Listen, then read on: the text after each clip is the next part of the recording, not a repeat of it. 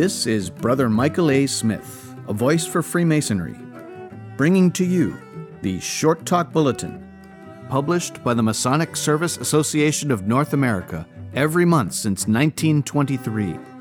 This, the Short Talk Bulletin podcast, is produced in cooperation with the MSA and is made possible with the generous support of a grant from the Grand Lodge AF&AM of Minnesota.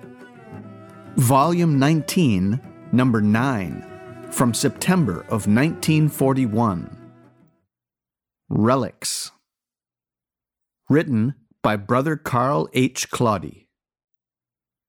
Most Masons know of the great and treasured mementos of the past, which, while actually the possessions of certain lodges and grand lodges, are really the relics of the whole craft. The Bible on which Washington was obligated, chief jewel in the crown of Fredericksburg Lodge Number 4, Virginia. The marble gavel with which the father of his country masonically laid the cornerstone of the U.S. Capitol, more valuable than its weight in precious stones to Potomac Lodge Number 5 of the District of Columbia. The Washington Masonic Letter, possession of New York the Bible from St. John's Lodge of New York, on which Washington was sworn in as the President of the United States. The Paul Revere urn with Washington's hair in it, belonging to Massachusetts. The Commandery skull, once a road agent's, cherished in Montana. The small rawhide trunk in which the charter of the First Lodge west of the Rockies was brought to Oregon the original gavel of Texas, etc., etc. But for every relic well known are a thousand of lesser fame, some of them even more interesting than those which have been so well set forth in print that they are household names to well informed Masons. A thousand bulletins the length of this would not suffice to catalogue them, but a few may be mentioned as unique and interesting.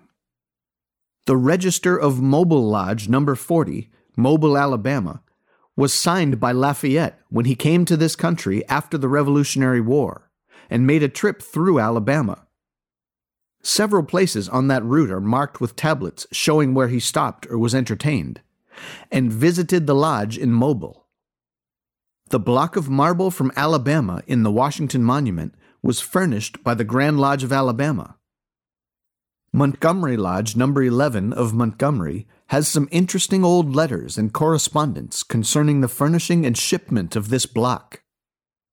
The hall of Aztlan Lodge number 1, Arizona, has on the wall of one of its rooms a framed demit signed by Paul Revere when he was master of St. Andrew's Lodge of Boston, Massachusetts.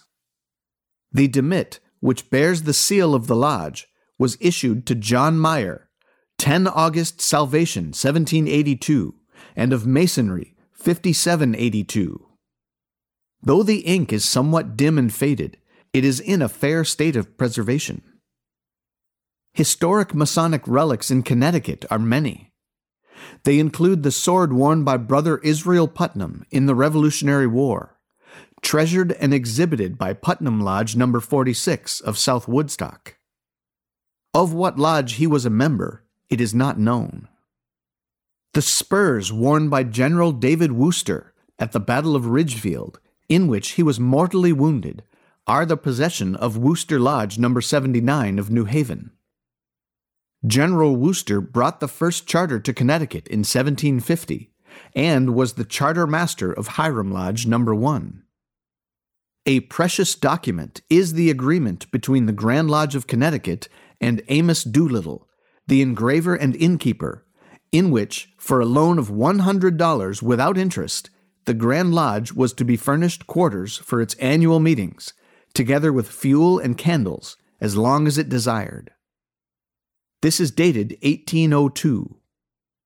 Amos Doolittle is the artist responsible for the pictures used in Masonic lectures. Among the revered antiquities in the possession of Delaware Masons is the Lafayette Lodge Charter, signed by Lafayette himself and his son and secretary. The lodge was formed in January of 1825. The lodge is alive and active today, living up to its great name. During Lafayette's visit to this country, he was often entertained in Wilmington. Among other Masonic antiquities in the Masonic Museum in the Temple in Wilmington are altar of the Blue Tavern Lodge used in 1805, master's hat used during Revolutionary period, the demit of James Mahaffy, granted by Ireland October 3, 1792, and a Grand Lodge seal dated 1806. The Oglethorpe Bible, in the possession of Solomon's Lodge Number 1, Georgia, together with the unfinished chart in the archives of the Grand Lodge, which establishes the succession of the Grand Lodge of Georgia from the colonial Grand Lodge of Georgia, evidencing the resignation of Samuel Elbert, Grand Master, and the election of William Stevens, are cherished Georgia relics. Iowa has so many valued and important relics that it's difficult to make a selection. The Paul Revere urn in Massachusetts contains a lock of George Washington's hair. Iowa has a lock of hair which it is claimed came from the head of George Washington. It was presented by James Diver of Keokuk, Iowa, who claimed it had been in his family since 1836. It had been presented to the divers February 7, 1836, by an old friend, John P. Pierre, but no one knows how it was obtained from Washington. An original copy of the first Masonic book printed in America is one of 14 copies in the United States and one in England, 15 copies now known to be in existence. Probably Iowa's most valuable Masonic possession is an original copy of Robert's Constitutions, published in 1722. Only one other copy is known to exist.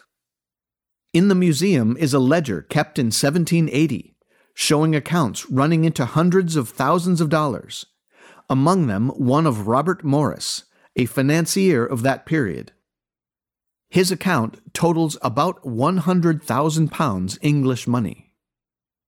In the proceedings of the Grand Encampment for 1883, facing page 60 is a facsimile of a Knight Templar diploma issued by the Invincible Order of Knights Templar of St. Andrew's Lodge No. 1, Ancient Masons, Charleston, South Carolina, August 1, 1783.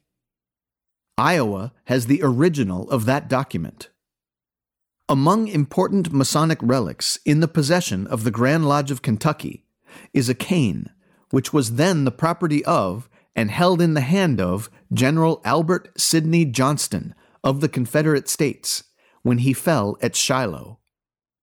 Another is an autograph album containing the signatures, post office addresses, military rank, and Masonic affiliation of the 423 members of the Johnson's Island Confederate Prisoners Masonic Association, while imprisoned at Johnson's Island, Ohio, in 1864. Many Masonic relics are scattered throughout Missouri, most of them in private collections. The Missouri Historical Society in St. Louis has a large number of interesting relics, largely diplomas and Masonic regalia. In Missouri's Masonic Museum are treasured a mosaic picture of George Washington that hung in Sulgrave Manor, his ancestral English home, for over 100 years. The shoulder straps used by Admiral Coontz during the World War, when he was in supreme command of the U.S. fleet. Masonic sentiments signed by General Pershing and by Chauncey Depew. The Mark Twain gavel and petition for degrees. Autograph signatures and medals of great masons of foreign lands and of the USA. Autographed original poem on Lindbergh Flight by Fay Hempstead, last poet laureate of Freemasonry. And the only bronze statue in existence of Washington wearing Masonic regalia. Montana is still rather young, and its history still so fresh that it's rather hard to pick out one thing more outstanding than the rest. The hall of Virginia City Lodge Number 1 and Montana Lodge Number 2, both at Virginia City, is full of relics. They have the original charters, the first ones issued to any lodge in this section, and the first minutes. The Grand Lodge of Nebraska cherishes a set of jewels made of tin, made by a member of Nebraska Lodge Number 1, and the first set of jewels ever used by a Masonic lodge in Nebraska. This set of jewels is in possession of Nebraska Lodge Number 1. Also treasured is a gavel made from a log of the building in which the first Masonic lodge in Nebraska was held in April of 1855. This building later had to be torn down because the Missouri River was washing the land away from it. New Hampshire is proud of a past master's jewel presented to Samuel Larkin in 1804. The first past master's jewel ever presented to any of its past masters, and probably the first one ever given in the state. It is handmade of silver, the work of one of Portsmouth's whitesmiths, as they were called, to distinguish them from blacksmiths who worked in black metal or iron, while the former worked in white metals, silver or tin. In bylaws in New Hampshire, occupations of whitesmith and blacksmith are mentioned. The Grand Lodge of New Mexico possesses the Masonic apron of Brother Christopher Kit Carson, trader and Indian fighter of the early history of New Mexico. And Montezuma Lodge Number 1 of Santa Fe, New Mexico, possesses Brother Carson's rifle, important relics of Masonic and historic value. New York displays a pair of glazed china punch bowls, four and a half inches high by eleven and a half inches in diameter, bearing Masonic emblems and colors, used at the banquet September 11, 1824, following the historic visit of the Marquis de Lafayette to Jerusalem chapter, Royal Arch Masons, and to Columbian and Morton Commanderies, Knights Templar. In the Masonic Museum in Sioux Falls, South Dakota, are some oxen yoke that were used in the breaking of the original sod 75 years or more ago. Firearms of the early settlers and a very creditable collection of Indian beadwork, clothing, and other paraphernalia, all used, collected, and turned in by pioneer Masons. In the Grand Lodge Library in Salt Lake City, Utah, are the square and compasses used for a time in the first Masonic Lodge organized in Utah Territory. The lodge was Rocky Mountain Lodge number 205, Missouri Registry, held at Camp Floyd, while Colonel Albert Sidney Johnston was in command. Its dispensation was dated March 6, 1859. The jewels were made out of a portion of a camp kettle by the Army blacksmith. They are the property of Damascus Lodge number 10 and were loaned to Grand Lodge. Of the 49 Grand Lodges of the nation, only 20 have any kind of Masonic museum, and but half of these are of sufficient size and interest really to be effective in the influence a museum is supposed to wield. Any good museum may be of importance. The good Masonic museums are of profound importance and untold value to the craft. They keep tradition alive. They wield a restraining influence against those too modern minded brethren to whom streamlining and modernization should be applied to the ancient craft. They stretch back ghostly hands for those who examine their treasures, to touch the hem of garments worn by forgotten men of the craft of years the memories of which have faded. Museums are of untold help to the historian, and few are the years in which one or another does not yield some new fact to some researcher with a new slant on historical investigation. The museum is to Masonic history, tradition, and story what the Hall of Archives is to the United States government. In the Library of Congress in Washington, among many other treasures, rests the original Declaration of Independence and a Gutenberg Bible.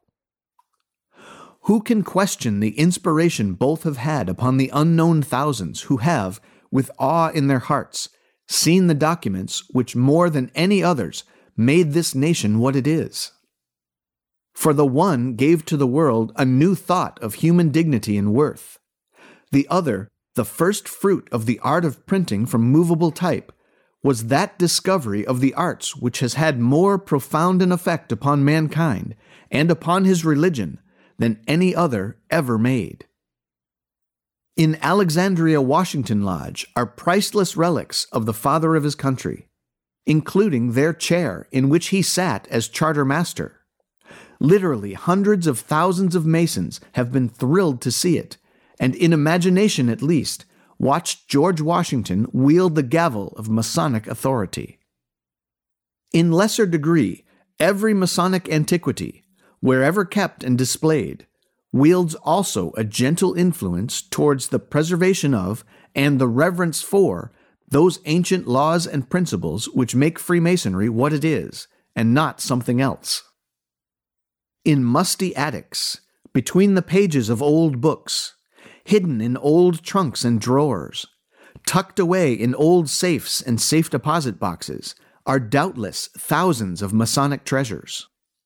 The owners either do not know what they possess, or, knowing, have so much sentimental regard for their keepsakes that they retain them, with all the risks of loss and fire, rather than give or loan them to Masonic museums, where they may be protected for all time. 200 years ago, a piece of colonial furniture could be bought for a song. Now, an authentic table, contemporary with Washington's day, may bring hundreds, if not thousands, of dollars. The aprons worn by the brethren of the earliest American lodges were then but pieces of lambskin. Today, they are the priceless possessions of those to whom Masonic history is a living history. Jewels, gavels, warden's pillars, crockery and cutlery with Masonic emblems fired or engraved, old minute books, certificates, charts, all the hundreds of varieties of what may well have been but junk when new, is now of value and interest. And the time to collect it is now, not later. Every year sees fires, movings, losses, discardings, which lessen the number of Masonic treasures which might be saved, did their owners but take the little time necessary to search them out from their hiding places.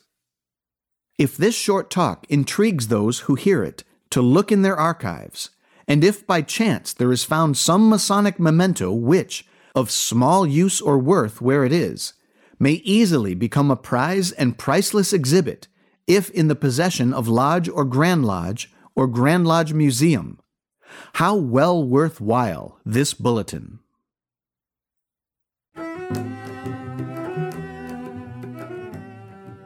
This is Brother Michael A. Smith, a voice for Freemasonry, and this has been the Short Talk Bulletin podcast, produced in cooperation with the Masonic Service Association of North America for the purpose of providing a common stock of vetted Masonic information to all of the constituent lodges of all of the member jurisdictions and is made possible through a generous grant from the Grand Lodge AF&AM of Minnesota, who have been engaging and inspiring good men who believe in a supreme being to live according to the Masonic tenets of brotherly love, relief, and truth since 1853.